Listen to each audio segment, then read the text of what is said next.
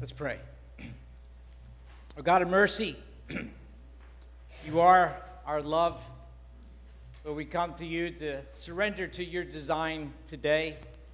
And Lord, we pray that you would multiply these hallelujahs. Lord, we pray that you would do a deepening work of your grace through your word in the lives of these children. God, John says that I have no greater joy than to know that my children are walking in the truth. and so, God, we pray for these young ones that their joy would be full as they hear and study and learn about you. And Jesus, uh, we pray for us as well. We are your children in this place. And we pray that you would experience joy from our pursuit of you in truth. And that, God, you would allow us to know more of your design that we would surrender to. That, God, we would multiply hallelujahs to your name. And we pray this in Jesus' name. Amen.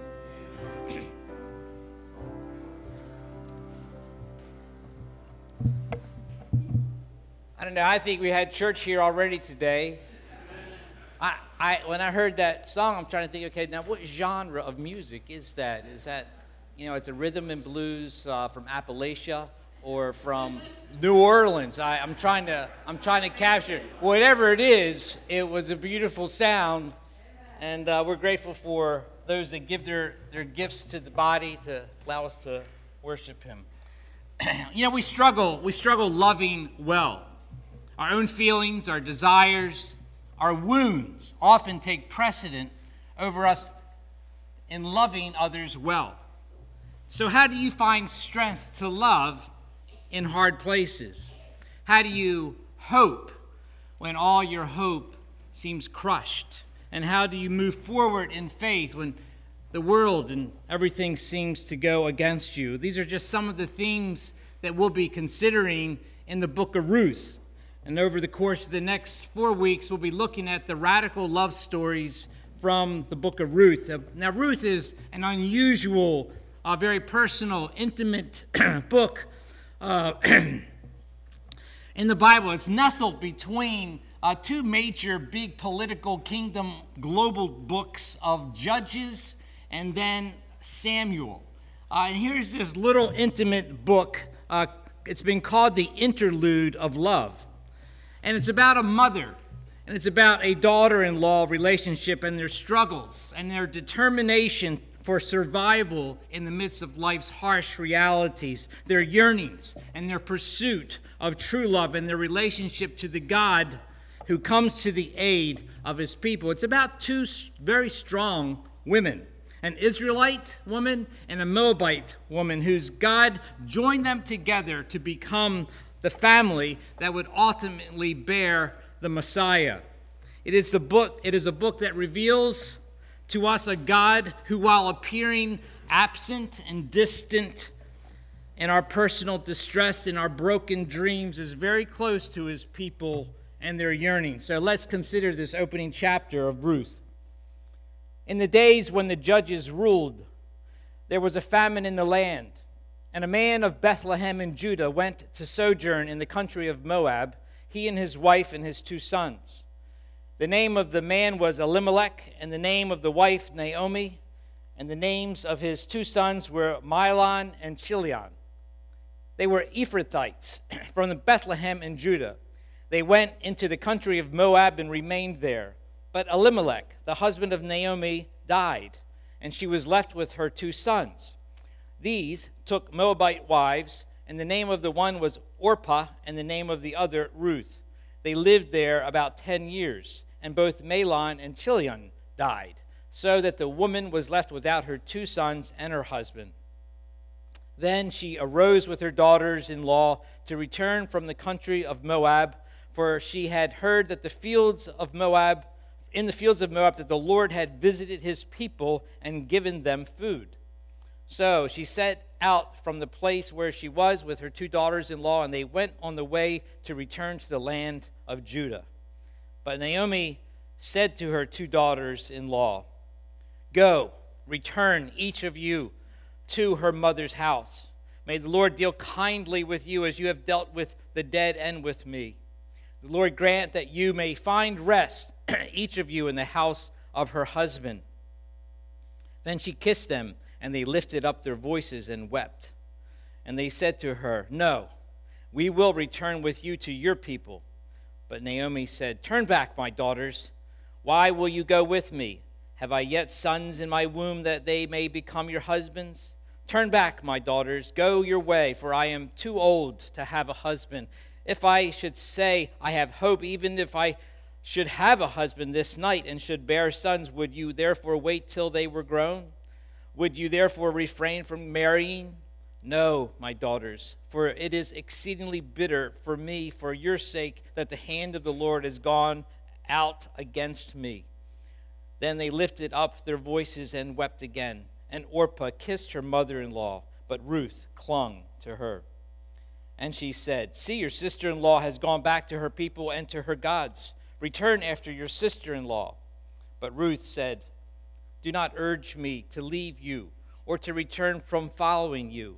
For where you go, I will go, and where you lodge, I will lodge. Your people shall be my people, and your God, my God. Where you die, I will die, and there will I be buried. May the Lord do to me and more. Also, if anything but death departs me from you. And when Naomi saw that she was determined to go with her, she said, No more. So the two of them went on until they came to Bethlehem. And when they came to Bethlehem, the whole town was stirred because of them. And the, and the, woman, and the women said, Is this Naomi? She said to them, Do not call me Naomi, call me Mara, for the Almighty has dealt very bitterly with me. I went away full, and the Lord has brought me back empty. Why call me Naomi when the Lord has testified against me and the Almighty has brought calamity upon me? So Naomi returned, and Ruth the Moabite, her daughter in law, with her, who returned from the country of Moab. And they, be, they, and they came to Bethlehem at the beginning of barley harvest. This is the word of the Lord. It was the best of times, it was the worst of times. It was a season of hope, it was a season of darkness.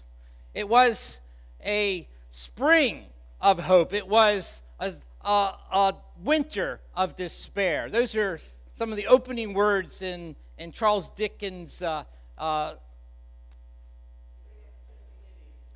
The Tale of Two Cities. Thank you very much. Second. But as we opened up the book of Ruth, what we find is not the first half of hope and of, you know, of a spring, but what we have is winter. We have despair. Uh, we have the worst of times. And so, as the book of Ruth opens up, uh, we find these words In the days when the judges ruled. Uh, this was the period of the judges. And while judges contained some charismatic leaders like Deborah and Gideon and Samson, it was more about a generation who had lost knowledge of and their history of God and of his, of his work among them. The day when the judges ruled was time was a time characterized by a frequent apostasy, leaving God. Turning away from Him was a period of moral, of spiritual decline. Uh, it was a period of great foreign oppression. Uh, it was dark and bloody days. Uh, and near the beginning of the book of Judges, we find these telling words. Another generation grew up who knew neither the Lord nor what they had done. And the Israelites did evil in the eyes of the Lord, and they served the Baals and forsook the Lord, the God of their fathers, and they followed and worshiped other gods. The end of Judges ends with In those days, Israel had no king, and everyone did as he saw fit. And so the book of Ruth is within this period of time. It was a very dark, uh, despairing era, it was the worst of times. But it was not only a dark national time, it was also a dark economic time. It says in those days uh, there was a famine in the land. Uh, in an agricultural society, it was a period of characterized by the threat of physical starvation. And so Elimelech uprooted his family and moved uh, to a hostile culture uh, and with the hope that he could find possible provision. And it shows us the desperation of this uh, situation. But it was more uh, than a dark national time and more than a dark, desperate economic time, it was also very distressing family time. Within 10 years after they moved, Naomi's husband, Elimelech, dies, and then her only two sons die. And we have a situation of tragedy piled upon tragedy. Naomi has left without was left without her two sons, her husband, in a foreign land, uh, without protection, without support. She is in a very desperate situation. Um, sometimes we say these things when we're faced with various hazard and, and troubles. We, we, uh, we, we might say that we've had a car accident, but then we say, but even though my car was totaled, nobody was hurt. But then sometimes, let's say your car was totaled and you were hurt, but you could say, well, at least you didn't die. Uh, or you could say, uh, you know, your kid comes home and he brings a, a, a bad report card. And you could say, well, at least he's not on drugs. And then you say, you find out that your son's dealing drugs. And then you say, well, at least he's not a drug dealer. And then you say, well, uh, well, you find out he's a drug dealer. You say, well, at least he's not dead. And you can see that we keep having excuses of, of well, at least it's not this bad. At least it's not this bad when you get to Ruth and you open up this chapter, it's as bad as it can get. It is really horrible. Uh, it's just piled upon tragedy. You can't get any worse. And so Naomi comes back to Bethlehem and she says, I went away full, but the Lord has brought me back empty. And so these uh, opening verses paint for us a picture of great loss uh, loss of family, loss of support, loss of protection, really a loss of dignity. Ruth is about losses, it's about how we address our losses. But Ruth is also about finding love that is greater than our losses. And so we find some lessons here. We find the lessons of how to find a love that's stronger than our great, greatest losses. And we look at uh, some people uh, in this passage that kind of shows us different responses in the process of dealing with losses that can be helpful lessons for us. So, Elimelech, the, the husband, the father, loss challenged, I believe, his faith in God. Uh, there's a famine in the land, and so he hears that there's possibility of, of greater productivity in Moab, and so he moves his wife and his children, his his two sons to Moab. He felt compelled. Now, Moab was this unfriendly nation to the southeast of Israel, whose people originated out of uh, the relationship of Lot, who was a cousin to Abraham, and Lot's daughters. It was an incestuous uh, relationship, and this nation, Moab, had developed out of that. And this nation actually became very hostile to Israel. And we find in the book of Judges that there was an occasion where they oppressed and uh, destroyed many of the towns in Israel for a period of 18 years. There's archaeological digs that shows the massacre of entire Israelite towns by the Moabites. The Moabites also worshipped a god by name of Chemosh, a god whom uh, required child sacrifice. And so this is the place where Elimelech takes Naomi and his two sons. You can see how desperate uh, that situation was. Why did he feel like he couldn't stay in Judah, in Bethlehem, and seek to uh, be with God's people? We don't know that. In fact, there's no comment in this passage concerning him. one of the things I find encouraging is that no matter how messed up we might be, no matter how bad our choices might be, God is still in control. And God will still even use our faithless choices uh, to build his kingdom. He will ultimately have his glorious salvation. And we see that even here. But Moab, actually, this is, there's some irony in this passage. Moab, Mo means who in Hebrew. Ab means father. And someone says Moab is actually uh, the word for who's your daddy? Who's your daddy? Uh, Bethlehem means house of bread. And of course, there wasn't any bread in Bethlehem. Elimelech, his name means my God is king. Well, now Elimelech is dead. And uh, Naomi's name means pleasant. And that is the last, last description of her in this passage. Mahlon and Chilion, the sons, were Canaanite names, and they actually meant weak and frail. So you just see one thing piled up against another. They go to the land of who's my daddy? You know, my God the king is dead. You know, uh, and uh, you know, frail and weak are now dead. And now we have Naomi, who was pleasant. Well, she's now bitter.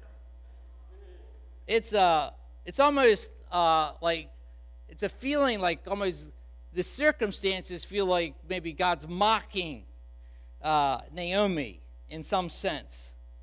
Uh, when God does not meet our expectations, it opens the door not just to despair, but also to cynicism, to shutting down our hearts to God.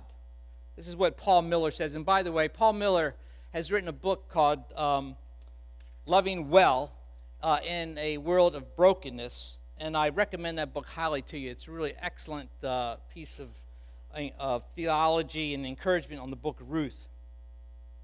But he says that Naomi's hopes in God, uh, in this context, you can see how her griefs have intensified. But in this crucible of suffering, we see a stronger love emerge. And what we see is that Naomi, even in spite of all this, she still has her eyes and her face fixed upon this God. And so Naomi's loss drives her to this God of love and she arose with her daughters in law. You know, she probably was, you know, she, she was in the field and she had heard that there was bread in, in or food back in Judah. So she has her ears, she's looking out for where God is blessing. She's in a place of great desperation. You know, some would say that Naomi had a dream, you know, she a simple dream, wanted a husband, a children, grandchildren. But in this opening section, you can see just all of her dreams have been dashed. They've been destroyed. You can almost hear the song, I Dreamed a Dream, you know, in time gone by. Uh, when hope was high and life worth living. But then it talks about the tigers. They come at night with their voices soft as thunder and they tear your hopes apart and they turn your dreams to shame. But there are dreams that cannot be, and there are storms we cannot weather. I had a dream my life would be so different from this hell I'm living, so different now from what it seemed. Now life has killed the dream I dreamed. That is so much of the emotional framework where Naomi is living. How do you sustain uh, yourself in that kind of suffering? death would actually be a relief, would it not? You don't really care if you die. All of the persons around you that you've loved are dead. You might think about killing yourself. But it's in this place of suffering, this crucible, where we see a love emerge. You know, suffering is often the gymnasium of God's killing our egos and our dreams because he's got a vision for building something more beautiful than we could ever imagine. What's wonderful about this is that Naomi has not given up on her God. She knows God's name. She mentions it in these different passages of the God Almighty, Yahweh, the personal name of God. She knows the name of her God. She knows all the promises and what God had had, had established historically. And she sees this glimmer of hope, and she is still holding on. And she's still looking forward, even though she's been crushed. And so she's walking with her two daughters in law back to Judah. And as she's walking, she comes to realize that she has to release her daughters. She cannot allow her daughters to have the same fate as she has. And so she turns to her daughters Go, return each of you to your mother's house. May the Lord deal kindly with you as you have dealt with the dead and with me. And this reveals to us where her anchor of strength was. When she says, May the Lord deal kindly with you, she is raising this powerful word uh, that is a description of God. It's Hesed. It is this love, this steadfast love of God. It is a love of commitment, a love of sacrifice. It is a one way love, a love without an exit strategy. Is the love that binds a person to the object of the love, no matter how wicked or evil that person is. It is a binding love. It's a stubborn love. It is not a moody, touchy, emotional love. This is the love that we have for agape, you know, the, of the Christian faith, that Jesus loved us to the depths as sinners. It's really different from Usher's song, where he talks about, You make me want to leave the one I'm with, start a new relationship with you. This is what I do. I tried to fight, but the feeling's just too strong. You make me want to leave the one I'm with.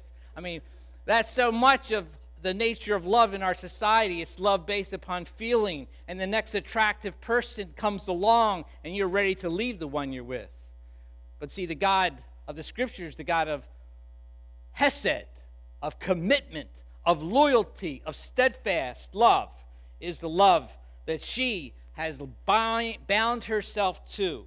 She's not negotiating with Ruth or with uh, Orpah she is really commanding them to go back. And what we're seeing is this Hesed love, this love in action.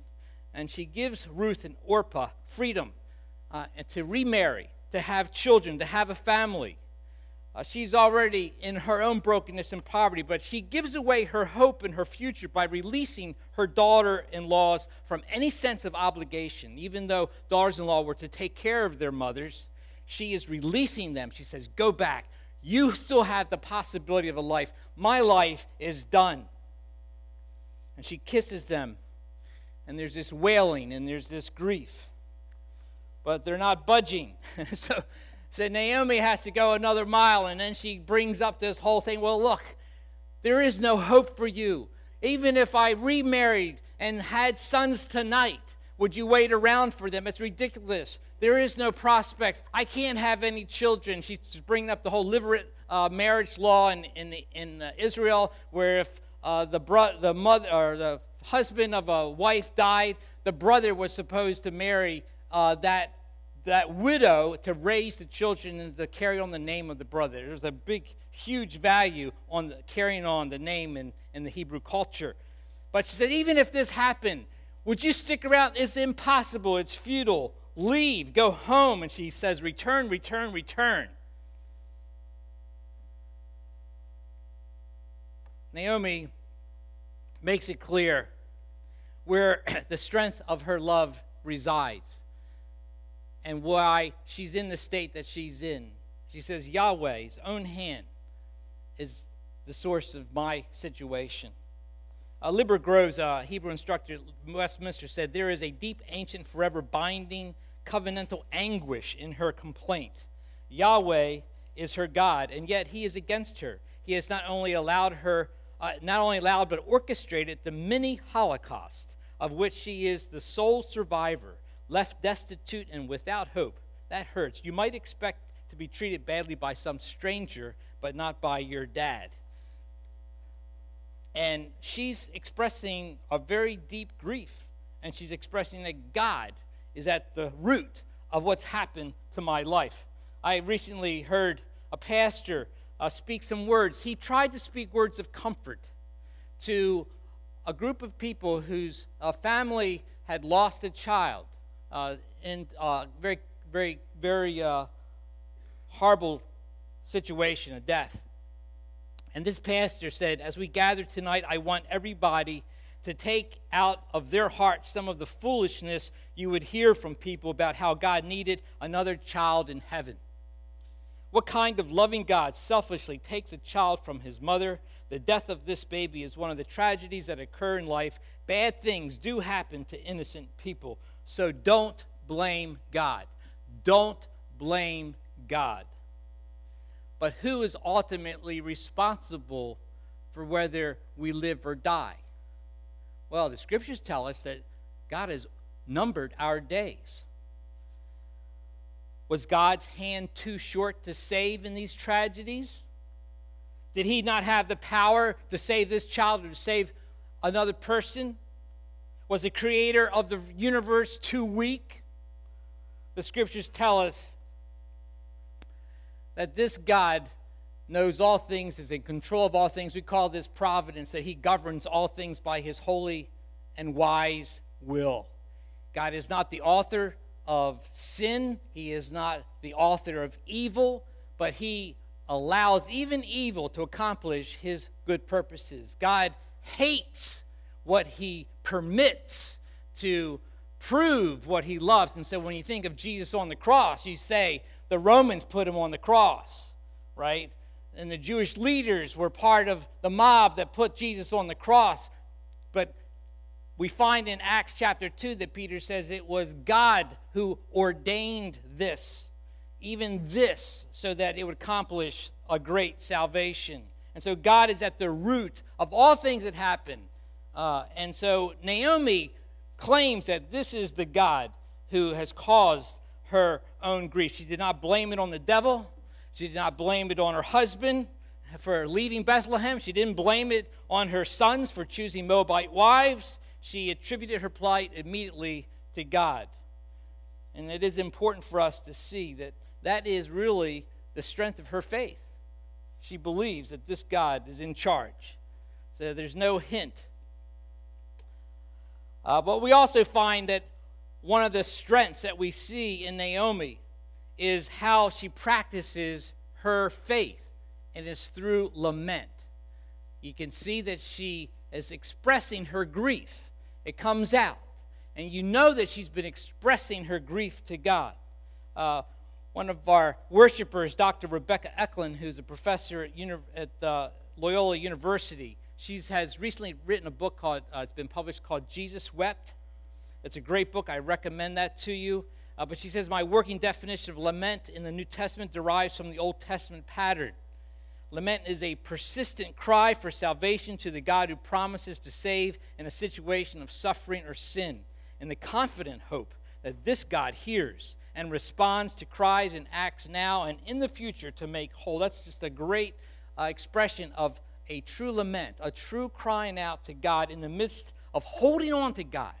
Uh, we heard from Psalm 13 is just one example uh, how long, O Lord, will you forget me forever? How long will you hide your face from me? And what we see in the scriptures and in the Bible is that two thirds of the Psalms are laments, the cries out of the darkness, out of the pits of life. You know, God, He wants your frank, earnest, un- unhindered, no holds bar emotions and feelings, whether it's giddy thanksgiving for something that He's blessed you with, uh, pomp, you know, huge booming praise or sobbing, grieving, angry laments. God, He's not, He's not, you know, amused by false reservations and stoicism. You know, in God's economy, real men do cry. Uh, and so in Psalm 62 8 says, Pour, trust in him at all times, O people. Pour out your hearts to him, for God is a refuge. What does it mean to pour out? It means to gush out. It means to to spill. It's just an overflowing.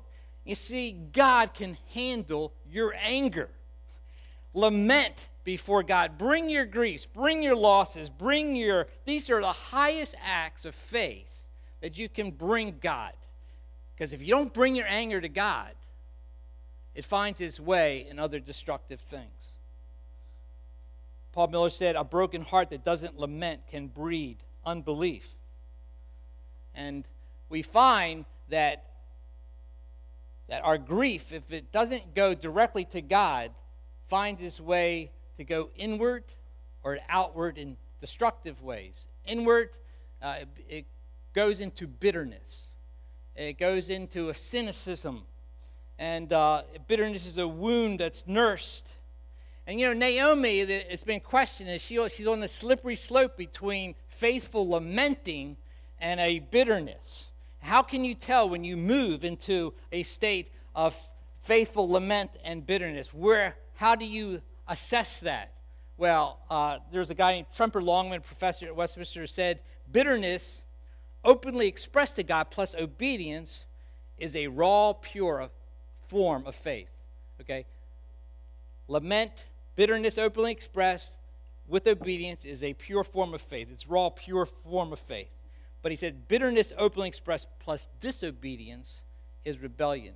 And so one of the ways you can tell is if you do not take your griefs and your losses directly to God and to pray to God and lay at his feet your anger and your disappointment with what life has treated you, then it will turn into bitterness against God. And so there's a question at the end here whether she's slipping because when she comes into town and they say, Oh, is this Naomi? And she says, Don't call me Naomi, call me Mara you know, because the Lord's hand has been against me. But, you know, God takes our stumbling, fumbling faith and he continues to engage. You know, one of the things that we can do for people who are in deep distress is to listen to them, to give them the gift of listening to their woes. Just to listen. Don't give any answers. This is not the time for theological answers. It is a time just to be with people and to weep with them. Uh, so Naomi's loss is driver to a gracious God. But what is, what is God's response to these losses? Well, God's response is that loss moves him to give Naomi a clinging Ruth. And so we find that when Orpah left, it says, But Ruth clung to her. Ruth clung to her. Ruth is God's answer to Naomi's lament. Within seconds, Naomi's charge that the Lord's hand was, has gone out against her, he gives her Ruth's hands clinging to her with a fierce grip. And so we find that this is the grip of God's grace and love to her. God responds to Naomi's suffering and loss by giving her Ruth. And you know, God often uses human agents to show his love. He weeps with Naomi through Ruth's tears. So, what Naomi needs is lifelong physical health. What Naomi needs is companionship, someone who would even die for her. She needs a Savior. And in so many ways, Ruth became God's presence and God's companionship and God's physical help to her. Naomi said, no, daughter, save your life. Uh, you need to save your life and you have to lose me. My life is over. But Ruth says, No, my life is over. I will die for you. So, in order to give Naomi comfort, companionship, and food, Ruth gives up friends. She gives up her family. She gives up any possibility of a husband and children. In fact, she gives up her whole future. Ruth embraces hopelessness. But in that act is a demonstration of an amazing love because Ruth has found that this God that Naomi has demonstrated before her, that she has heard about, this God who has been the creator of the universe, he's not a local God. This God who hates child sacrifices, this God who has a deliverer of his people out of Egypt, this God who dignifies women and children and, and a nation this God is going to be her God. She has claimed this God. She is holding on to this God, even though she is from Moab. And so Ruth takes on this God and she claims this God. And she says, I'm ready to die for you. I am ready to die for your God. He will be my God. God is in the details of life. All of your losses that you're experiencing, you might feel like, man, I don't know where God is. I am experiencing deep relational brokenness. You might be in a very difficult marriage right now, and maybe you're a wife and your husband is not paying emotional attention to you, and you find yourself just very lonely. Maybe you're a husband and your wife is constantly tearing you down and criticizing you, thinking that somehow by nagging and criticizing, she can change you, and you're tired. Uh, I don't know what your situations are. You might be in a very horrible employment situation. All of those losses that you're feeling, those struggles that you're feeling, God is not absent. He is working. Even though you might feel like you're in Moab and you know, who's your daddy? Where is he? God is present and he is working.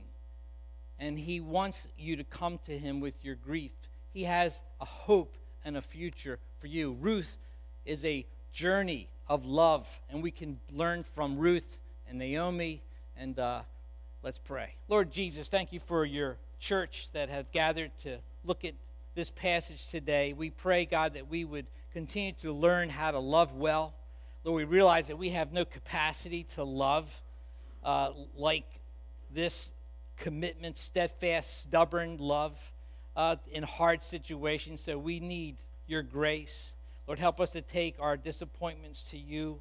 Lord, help us to be a people, uh, a community of listeners that can just gather around the losses. Lord, just coming into the sanctuary uh, a sister says that a deep friend of hers just died uh, just this week, and she's grieving that loss. And Lord, I don't know all the losses here, but God, would you lift your people up and strengthen them and let them know that they are beloved by you? And God, use us for your glory. In Jesus' name, amen. Let's stand together.